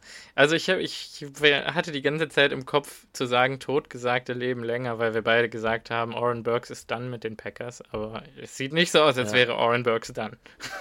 Nee, also aus. Oren Burks ist zumindest nicht bereit, ohne einen Kampf äh, den Roster-Spot herzugeben. Ja. Äh, was man zu Oren Burks sagen muss, was schon immer klar war, der Typ ist extrem intelligent. Also äh, ja. schaut euch ein Interview mit denen an, googelt ein bisschen. Der war bei Vanderbilt ein uh, All uh, Academic Honor Roll. Uh, der hat wirklich viel im Kopf und das merkt man bei ihm auch immer wieder. Und der er hatte Verletzungsprobleme. Explosiv. Genau, äh, wollte ich, da wäre ich gerade noch zurückgekommen. Er hat manchmal Verletzungsprobleme und sein Tackling ist nicht immer ganz ähm, ja, nicht ganz so, wie man sich erwarten. Also er verpasst viele Tackles, aber äh, im College hat er Safety gespielt. Das heißt, er hat einen gewissen Speed. Äh, und den Speed hat er auch gestern immer wieder gezeigt. Der war sehr explosive. Er hat seinen Instinkten vertraut, die er nun mal hat. Ich meine, er kann das Spiel ja lesen. Er ist clever genug dafür. Äh, hat seinen Instinkten da gestern echt vertraut und hat da ein paar wirklich, wirklich gute Plays gemacht. Ähm, ich kann nur, also es war wirklich sein erster äh, das war beim, beim dritten Versuch und drei irgendwie dachte ich mir schon, ja, einer von den Linebackern, äh, die Playclock läuft so runter, einer von den beiden Linebackern muss doch jetzt mal den Snap anticipaten und da schon durch die Offensive Line durchspringen, um hier einen Tackle for Loss zu machen. Und kaum hatte ich mir das gemacht, hat er gedacht hat, Oren Burks ist natürlich auch gleich gemacht. Ähm, das war auf jeden Fall sehr gut zu sehen. Ich hätte mir gewünscht, dass er direkt noch das Tackle macht und nicht dann quasi ja durch den Cut des Running Backs so aus der Balance gerät, dass er das Tackle nicht mehr machen kann. Ähm, aber das war auf jeden Fall disruptive und das hat unserer gesamten Defense geholfen. Und ja. mit dem Sack hat er uns auch sehr geholfen. Ja, ich wollte gerade sagen, also Burks hat schon auch den einen oder anderen Tackle gemacht, sowieso. Und ich glaube, auch auf Special Teams habe ich ihn ein oder zweimal tackeln sehen. Wichtig tackeln sehen. Ja. Und ist ein Core, einmal, Core Special Teamer. Ja, ja. Und einmal habe ich gesehen, erstens, so macht man, so schafft man das Roster, das sagen wir, glaube ich, jede Woche. ja, mindestens ne? einmal. Ja, und äh, ich habe ihn tatsächlich sogar einmal als Outside Corner aufgestellt gesehen. Gegen einen Running Back. Ja, es war dann wahrscheinlich eine Man-Coverage und ja. er ist äh, rausgegangen. Aber wie gesagt, ja. als ehemaliger Safety, er sollte eigentlich auch die Athletik haben, um das hinzukriegen. Ja, es war gut, es war gut. Ich dachte, den Running Back kannst du nicht anwerfen. Also, deshalb. Ja will ich nichts gesagt haben gegen den Playcall. War in Ordnung. Das muss ich vielleicht an der Stelle äh, noch auch noch mal ganz kurz einwerfen. Äh, Joe Barry, äh, ja, ich hatte jetzt gestern meine positiven und meine negativen Aspekte, die ich jetzt aus seiner Defense mitgenommen habe. Was mir sehr gut gefallen hat, waren die Pressure Packages, wie er versucht, ja. äh, Druck zu generieren. Das ist mal was anderes. Das ist nicht immer dieser Straight Rush gewesen. Da waren Stunts dabei, da waren mal Loops dabei. Die, die beiden Outside Linebacker sind mal nach innen gerusht, während die Interior Defensive Line über die Außen gegangen sind. Das hat mir sehr gut gefallen. Äh, was mir gestern wieder überhaupt nicht gut gefallen hat, war dieses ständige beim dritten und vier neun Yards tief als Cornerback stehen. Und dann lassen wir natürlich immer eine Outroute für sieben Yards zu. Ja, wenn ihr auch so soft spielt, braucht ihr euch da nicht wundern. Also das hat mich gestern wieder unglaublich aufgeregt. Ja. Ähm, ich verstehe, dass die Defensive Coordinators nicht das Big Play zulassen wollen. Aber meine Fresse beim dritten und vier, tu mir doch einmal den Gefallen und äh, lass alle Spieler an die Line of Scrimmage kommen. Gib den Cover Zero Look und dann spiel das einfach als Man Coverage. Äh, warum, mhm. warum stehen wir immer so weit off? Das hat mich gestern wieder frustriert. Ja, aber das ist Weil eigentlich ich dann auch fand, als wir, als wir dann, als wir näher an die, also als wir näher an die Receiver rangegangen sind, hat das auch besser funktioniert. Aber naja. Ich will gerade mal anreißen auch. Matt LeFleur hat ja ganz kurz ein Interview gegeben und hat man hat also in der Halbzeit und man hat ge gemerkt, der ist ein bisschen genervt von der, von der Gesamtsituation. Also er hat die Protection angezweifelt von Jordan Love. Danach war Jordan Love verletzt. und dann und dann hat er gesagt, dass er sich wünschen würde, dass seine Coverage ein bisschen mehr sticky ist. Und damit meinte er, glaube ich, genau das. Wieso spielen die schon wieder auf? haben wir vier Pass Interferences kassiert. Ja. Ja. Obwohl man da auch mal sagen muss, äh, ja. liebe NFL-Referees, ihr seid nicht die Spieler, ihr müsst nicht immer im Mittelpunkt stehen.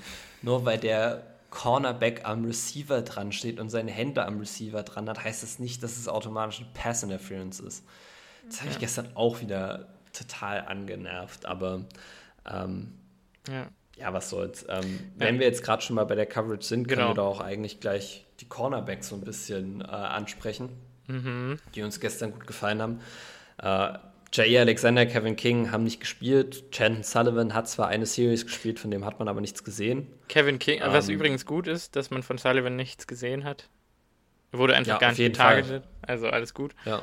Ähm, Kevin ist, King trainiert Corner wieder. Ist das in Ordnung? Ja, Kevin King ist äh, zurück äh, von ja. der Non-Football Injury List. Ähm, gestern war noch zu früh für ihn, um da tatsächlich ja. zu spielen, aber das Quatsch, ist der wird gar nicht. Wahrscheinlich wird er gar ich nicht. Ich glaube auch nicht, dass der, dass der überhaupt nicht in der Preseason spielt. Das sehe ich auch so mit seiner Verletzungshistorie. Und hm. ähm, ich gehe davon aus, dass wir Eric Stokes nächste Woche vielleicht eine Series länger sehen. Also jetzt ja. hat er nur eine Series gespielt. Ja. Ein ähm, Tackle gemacht. Ein Tackle gemacht. Äh, ja, war ein bisschen, also hat da eine Reception für fünf Yards zugelassen, weil er von Oren Burks gepickt wurde. Also Oren Burks läuft in Eric Stokes rein und kreiert dadurch Separation, die davor vielleicht nicht da gewesen wäre. Aber es war jetzt auf jeden Fall kein schlechtes Debüt für ihn. Ähm, Josh Jackson hat so ziemlich das ganze Spiel gespielt. Ähm, mhm. Josh Jackson ist so ziemlich das ganze Spiel auseinandergenommen worden. Ähm, mhm. Also er hatte eine, ein, ein, ein Target, der nicht in eine Completion, äh, in eine Completion gemündet hat. Und da muss ich auch ehrlich sein, wenn der Pass nicht überworfen geworden gewesen wäre, äh, glaube ich auch, dass das eine Pass Interference gewesen wäre. Ähm, also es war ein tiefer Pass in die Endzone und man hat mhm. direkt gesehen, dass der, ähm, dass der Ref mit seiner Hand über seinen, äh, seinen Kopf winkt, was bedeutet, dass der Ball nicht fangbar war und er deshalb keine Pass Interference ja. called. Ja. Ähm, ja. weil die Josh Jackson Deflection halt schon im Aus stattgefunden ja, da, hat. Also, da waren auch wieder die Hände im Spiel. Können. Da wurde gegriffen, ja. ich weiß auch nicht. Also, oh. Also Josh Jackson hatte gestern wirklich einen brutalen Tag. Also es Aber war gegen wirklich die, kein guter Tag für gegen ihn. Gegen die Dreier und Vierer von den Texans. Das muss man im Hinterkopf ja, also, behalten. Da muss man ehrlich sein, also der hat sowohl gegen, die, gegen das First Team der Texans als auch gegen das Third und Fourth Team der Texans nicht, es nicht hinbekommen, die Leute ordentlich zu verteidigen. Mhm.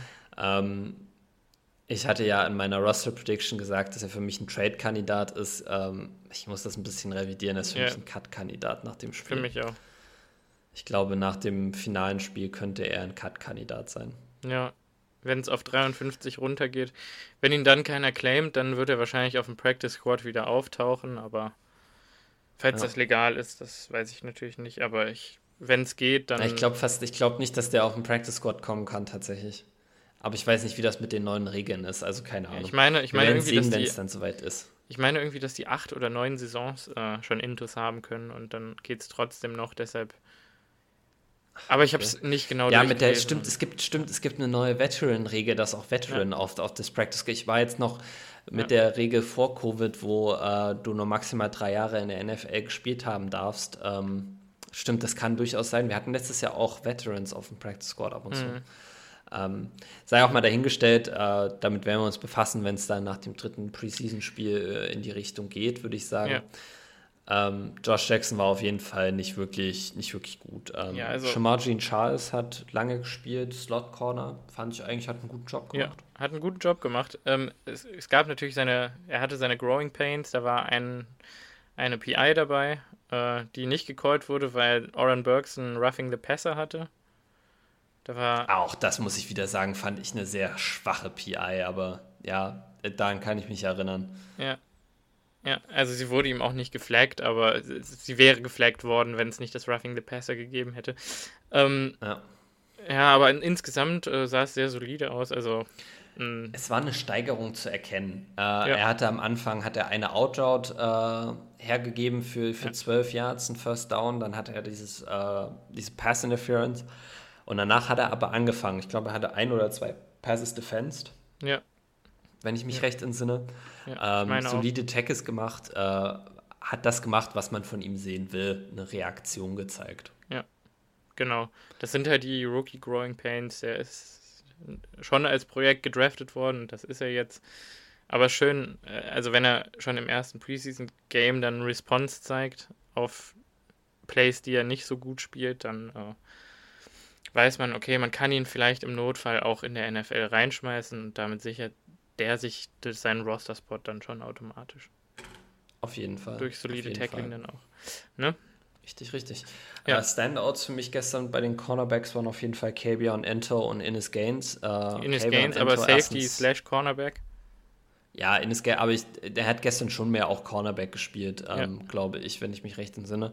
Ähm, aber Kabion Ento hat die Interception gefangen. Man hat immer wieder gesehen, der Dude hat im College Wide Receiver gespielt. Äh, der weiß, wie die, äh, die Route-Patterns aussehen, also die Routen, die aufeinander aufbauen und kann die dadurch äh, effektiver verteidigen. Ähm, hat immer wieder gesehen, dass er in Zone Coverage äh, auch die Instinkte hat, um mal aus seiner Zone rauszuspringen und in einer anderen Zone auszuhelfen und da Plays zu machen. So ist die Interception entstanden am Ende ja. äh, weil er sich von seinem Mann gelöst hat, weil er wusste, wo der Ball hingeht. Ähm, der hat mich wirklich positiv, positiv beeindruckt. Und wir haben das ja schon im Camp viel gehört, dass der sich gut macht. Äh, das ist ein One-to-Watch für diesen Cornerback 5 oder Cornerback 6 Position. Ja. Würde ich sagen. Ja, ja, es war ein guter Read von Endo. Und ich habe tatsächlich danach in der zweiten Halbzeit direkt am Anfang ähm, ein Play mir notiert gehabt, wo äh, Ento einen Tackle gemacht hatte. Ich, da waren die Texans, glaube ich, in Bunch Formation.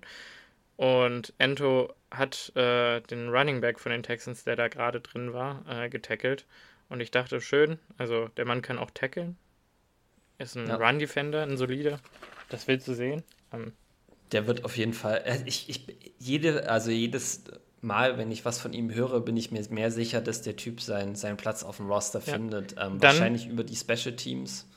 Ja. Ähm, aber ja. Dann hatte, äh, wobei, ich glaube, du kannst den auch reinschmeißen und der macht dir Plays in der NFL. Ich sehe es eigentlich. Ähm, dann hatte er noch eine sehr, sehr gute Coverage, wo er ähm, eine PI bekommen hat und ich mich frage, wofür, wofür wurde die gecallt? Das war keine, keine Pass Interference, ja, das kann ich, daran kann ich mich auch erinnern. Nein. Und ähm, ist dann vom Feld gegangen und wurde für eine Concussion gecheckt, war dann aber später wieder da. Ähm, yes. Und ich fand, das habe ich eben auch in unsere, wir haben eine kleine Gruppe mit ein paar Packers-Leuten.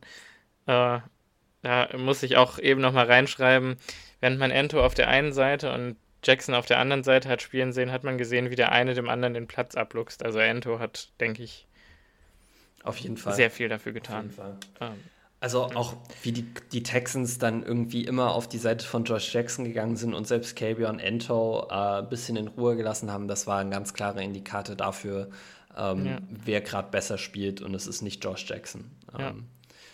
Ines Gaines, muss man sagen, ähm, hat jetzt gestern nicht so viel gemacht. Äh, also ist nicht so oft aufgefallen, was für Cornerbacks prinzipiell immer was Gutes ist. Wenn dein mhm. Name nicht gecallt wird, machst du alles richtig. Ja. Äh, und das eine Mal, dass ich mich erinnern kann, dass dein Name gecallt war, hat er eine, eine Route von den Texans super antizipiert und äh, hat die undercutted. Hätte sie auch intercepten ja. können, finde ich. Aber ähm, der Junge hat Promise und ja. ähm, einen guten viele von gezeigt. euch. Ja ja, auf je, ja, sehr, sehr athletisch. Ähm, was mich einfach freuen würde, weil es gibt einen Stat zu den Packers, die, den ich einfach sehr schön finde. Ich glaube, ach Gott, seit, ich weiß gar nicht mehr seit wie vielen Jahren, aber es gibt seit zehn Jahren oder so haben die Packers zu jedem Opening Day ein undrafted Free Agent aus dem Jahr auf ihrem Active Roster mhm. äh, gehabt. Und jedes Jahr ist die Frage, wer kann dieser undrafted Free Agent sein? Und ich dachte mir, dieses Jahr könnte diese Streak tatsächlich zu Ende sein, weil das Packers Roster einfach schon relativ set ist.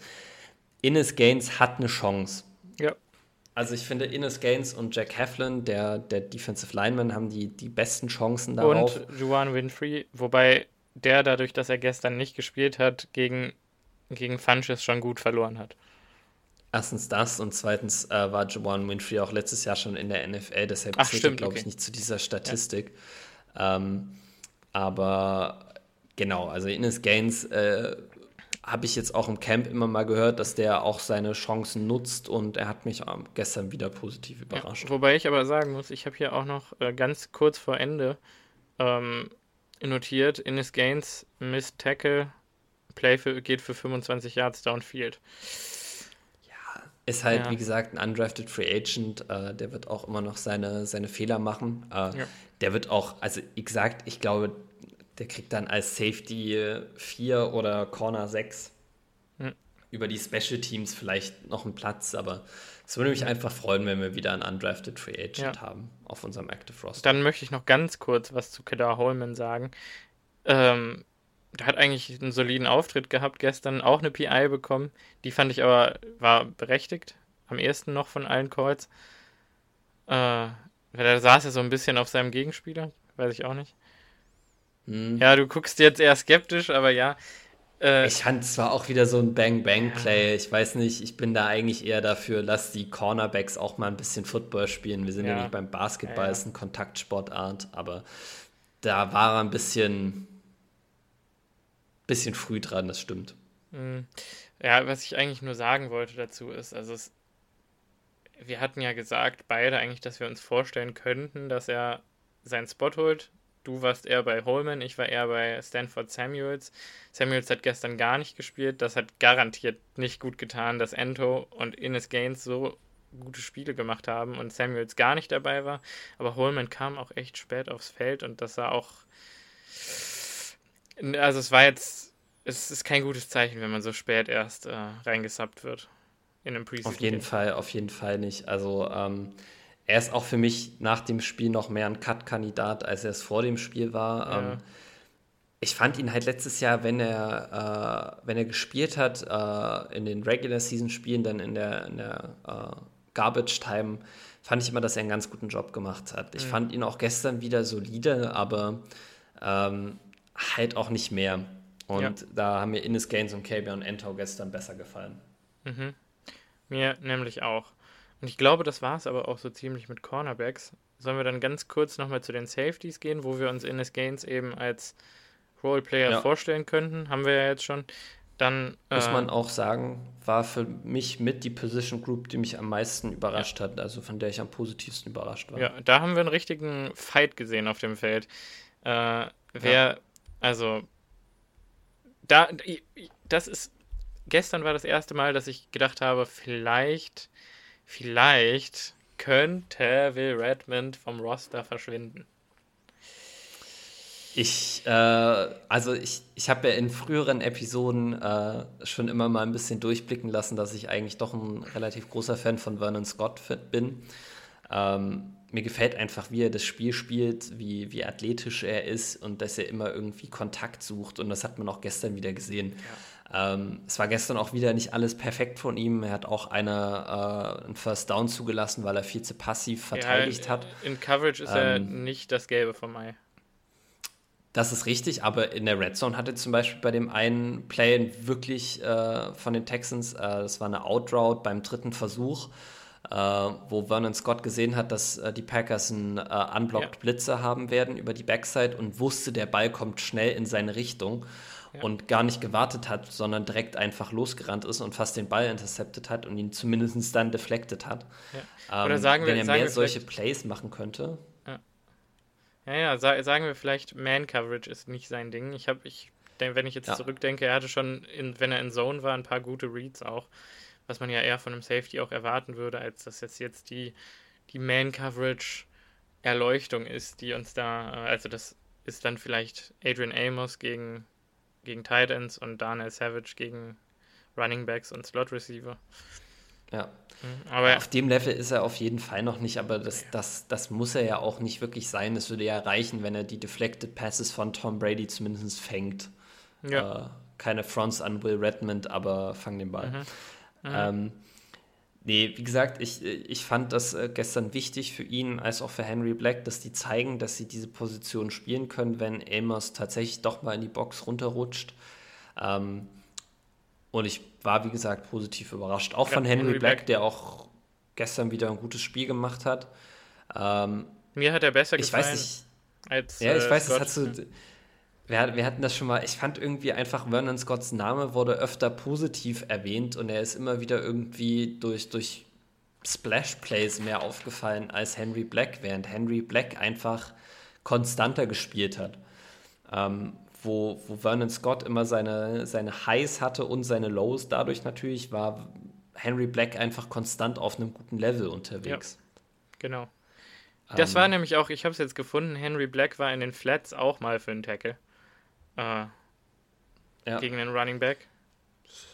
Ja. war gut. War gut. Ähm, insofern glaube ich, dass die beiden gestern ihre Roster-Spots auch solidified haben. Mhm. Ähm, also wir waren ja ein großer Fan von Christian Uphoff auch. Ähm, ja. Als undrafted Free Agent muss man sagen, ich glaube, der wird es extrem schwer haben. Ja, ja. Äh, also man hat, ja, er hat gestern auch ganz wenig Snaps gesehen, also müssen die Trainingsleistungen jetzt auch nicht die aller herausragendsten gewesen sein. Vielleicht braucht er einfach noch ein Jahr oder zwei auf dem Practice Squad. Vielleicht kriegt er auch in den nächsten Wochen mehr Chancen. Ich weiß nicht, ob wir Henry Black nochmal sehen müssen unbedingt. Wir werden ihn garantiert sehen, aber vielleicht nicht mehr drei Quarter lang, sondern vielleicht nur zwei oder eins. Dann sieht man vielleicht auch mal mehr Abhoff oder ein bisschen mehr Gains auf äh, einer puren Safety-Position.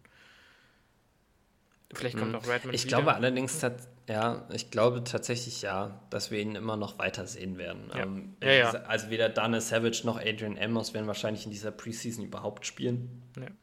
Ähm, aber ja, vielleicht ist das nochmal ein ganz guter Punkt, um nochmal kurz vielleicht ein, zwei Concerns von Zuhörern anzusprechen, äh, dass die Packers so viele von ihren etatmäßigen Startern wahrscheinlich überhaupt nicht spielen lassen werden in der Preseason oder wenn dann nur ganz wenig äh, weil ich gestern auch schon wieder auf Twitter und so gesehen habe, ja, äh, andere Teams lassen auch ihre Starter spielen, warum machen wir das nicht? Ähm, die Packers haben sowohl in der Offense als auch in der Defense im Vergleich zum letzten Jahr jeweils nur einen Spieler nicht mehr auf dem Roster, der ein etatmäßiger Starter war.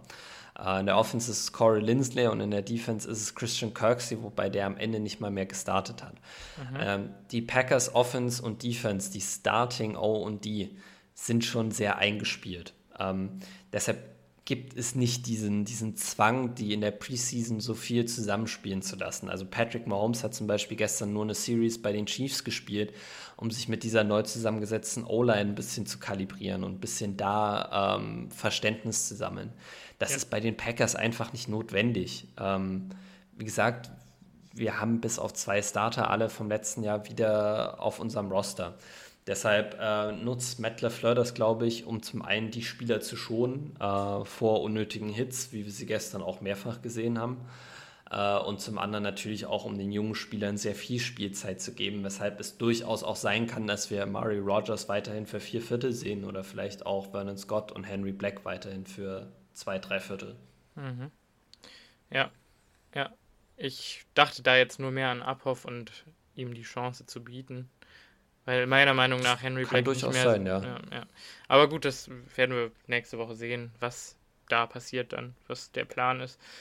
Ähm, ja, haben wir irgendwas vergessen? Nö, das äh, ist eigentlich, glaube ich, so ein bisschen unsere, unsere Zusammenfassung äh, zu dem Preseason-Spiel äh, gewesen jetzt. Äh, mir fällt jetzt nichts Großes mehr ein. Ähm, wie gesagt, falls ihr Fragen zu dem Spiel habt, schickt die uns bitte. Äh, wir würden unglaublich gerne darauf eingehen, ähm, weil bei uns, also wir sitzen ja jetzt hier zu zweit und schauen das Spiel jeweils für uns und haben so die Sachen, auf die wir achten, aber es ist doch manchmal auch schön, ähm, die Meinung von anderen zu hören, weil die eine andere Perspektive auf das Spiel haben und die vielleicht andere Spieler beobachtet haben als wir äh, und deshalb nochmal irgendwie Gesprächsstoff aufwerfen können. Also falls ah. ihr das machen wollt, wie gesagt, freuen wir uns sehr. Schickt uns das auf Instagram unter ich. Green and Yellow Podcast oder auf ja. Twitter unter greenyellow-pod und äh, wir besprechen das in der nächsten Folge. Zwei Sachen haben wir vergessen. Zwei Sachen haben wir vergessen. Wir haben doch noch was vergessen, verdammt. Ja, ja die, Running, die Running Backs, äh, ganz kurz nochmal zu Dylan und Jones sagen wir jetzt einfach gar nichts, vollkommen egal. Äh, ja. Kylan hatten wir. Aber wir glauben eigentlich beide daran, dass wir vier Running Backs mitnehmen werden. Tun wir das? Also ich glaube dran. Also ich, ach nee, ich wir glaub glauben nicht daran. beide dran. Nee, stimmt, stimmt. Ich wollte gerade sagen, das glauben wir halt gerade nicht beide dran. Ja. Ich glaube, ich, ähm, ich, glaube, glaub, wir holen vier mit. Und du glaubst, ich wir, glaub, wir nehmen drei, drei mit. Sowas. Ja. Ja. Und für mich war eben dieses Battle, äh, was macht Patrick äh, Taylor und was macht äh, Dexter Williams, dann sehr relevant gestern. Patrick Taylor sah eben für mich. Also ich habe ich hab viel Bericht gehört, dass Patrick Taylor so unfassbar physisch sein soll und viel talentierter als Dexter Williams. Und ich weiß nicht, was die Leute meinen. Ich sehe bei Dexter Williams einfach, weiß ich, mehr Explosivität, mehr puren mhm. Willen. Mhm. Und ich sehe nicht, warum. auch besser gefallen. Ja, und ich sehe nicht, warum Patrick Taylor da die Nase vor, äh, vorn haben soll. Äh, dann auch Special mit dem. Teams. Ja, mit dem, mit dem Bootleg. Ja, gut, okay. Special Teams, ja. Äh, Aber es kommt, glaube ich, auch da wieder viel auf Special Teams an. Es hat mich gestern ehrlich gesagt auch gewundert, dass Dexter Williams als vierter Running Back auf, äh, dann erst ins Spiel reinkam. Äh, vor Patrick Taylor. Fünfter. Ähm, Ach so, vierter, ähm, fünfter ja, im Depth Chart, ja. Hinter Jones. Ja, fünfter im Depth Chart, vierter jetzt tatsächlich ja auf dem, auf dem Spielfeld gewesen. Ähm, ich glaube, wenn wir vier mitnehmen, wird das über die Special Teams entschieden und da glaube ich, dass Dexter Williams den kürzeren ziehen würde. Auch wenn ich ihn als, als Runner und als Running Back besser finde als Patrick Taylor. Hm. Aber das ist, ein, das ist ein Battle, auf das ihr auf jeden Fall in den nächsten beiden Preseason-Spielen noch achten könnt. Also, weil ich glaube, da ist auch noch nicht alle Tage Abend. Ja, ja, genau. Und wenn sich die Offensive Line dann ein bisschen fängt in den nächsten Tagen und Wochen, dann äh, denke ich mal, haben da die Backs auch ein bisschen mehr Platz, um zu zeigen, was sie können. Auf jeden Fall, dann hat man ein bisschen besseren Read darauf, wer welcher Running Back was genau. kann. Genau, genau. Ja. Und ja, ich glaube, jetzt sind wir tatsächlich. Ach Quatsch. Ich habe ja gesagt, wir haben zwei Sachen. Kurt Bankert kann man ja auch nochmal kurz ansprechen. Fandst du den gut? Ich fand, er hat seine Momente, aber man ja. hat halt gesehen, warum er ein dritter Quarterback, ein undrafted Free Agent war. Ähm, er kommt halt mit dem Druck, also mit Pressure nicht so richtig klar. Wenn er Pressure kriegt, dann wird er ganz erratic und wirft die äh, komischsten Bälle.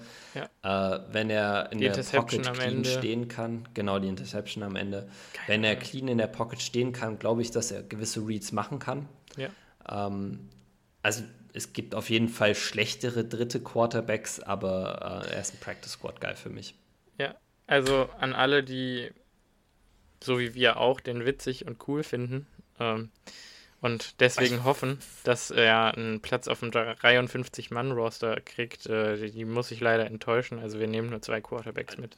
Definitiv nehmen wir nur zwei Quarterbacks mit. Wir haben letztes Jahr nur drei Quarterbacks mitgenommen, weil du äh, Jordan Love nicht aufs Practice Squad packen kannst. Ja. Äh, und Tim Boyle das äh, Playbook besser konnte, weil der halt schon mehr Off-Seasons hatte. Aber ähm, ja, wie gesagt, ich, ich mag Kurt Bankert als Mensch total. Ich, ich höre ihm unglaublich gerne in Interviews ja. zu. Ich finde das total cool, was der macht. Ähm, ich würde mich freuen für ihn, wenn er irgendwo einen Active Roster Spot kriegen könnte. Ich würde mich aber auch genauso freuen, wenn er als Practice Squad Quarterback bei den Packers bleiben würde und diesen ja. Vibe im Locker Room ein bisschen hilft, weiter mit aufrechtzuerhalten. Ja, ich glaube, das wird passieren. Und weil, weil ich nicht sehe, wo er ähm, einen Active Roster Spot jetzt bekommt, ohne eine ganze Preseason in dem Scheme gespielt zu haben. Aber ja. Das glaube ich auch nicht, ja. Ähm, mal sehen. Wir werden es äh, am 1. September erfahren. Ja. Ja, dann würde ich mal sagen, rappen wir diese Folge an dieser Stelle.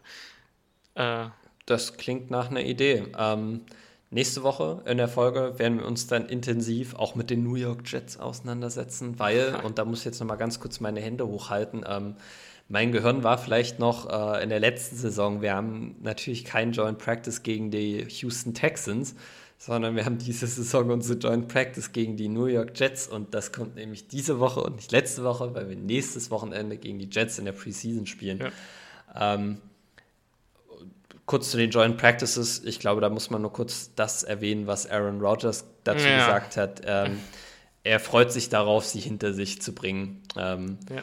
weil er das ein bisschen unnötig findet, weil die Emotionen da immer sehr sehr hoch sind und das einfach äh, er da ein bisschen Angst um seine Sicherheit hat, wenn die Defensive Line pissig wird ja. vom gegnerischen Team. Oder wenn, wenn der, ähm, wenn der Sixth, Sixth String Corner der Jets auf einmal äh, meint, er vergisst jetzt, dass Rogers ein rotes Jersey anhat und den, den Sex-Trip-Fumble äh, dann unbedingt durchführen yep. möchte gegen Aaron Rodgers mal.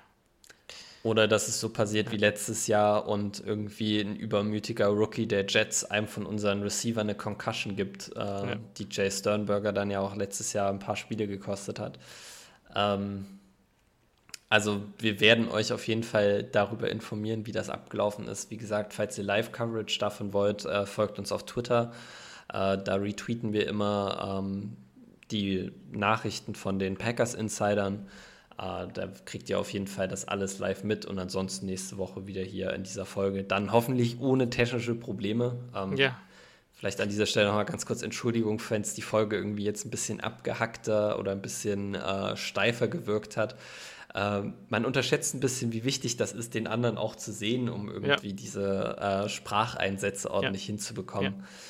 Ja. Ähm, das war jetzt das erste Mal, dass wir diese Probleme haben. Ich glaube nicht, dass wir das nächste Woche nochmal haben. Und. Nee. Ja, ich äh, hoffe auch das Beste und ich hoffe auch, dass es mit dem Schneiden jetzt gut klappt. Äh, also, äh, Peace an der Stelle. Wird schon. Mir.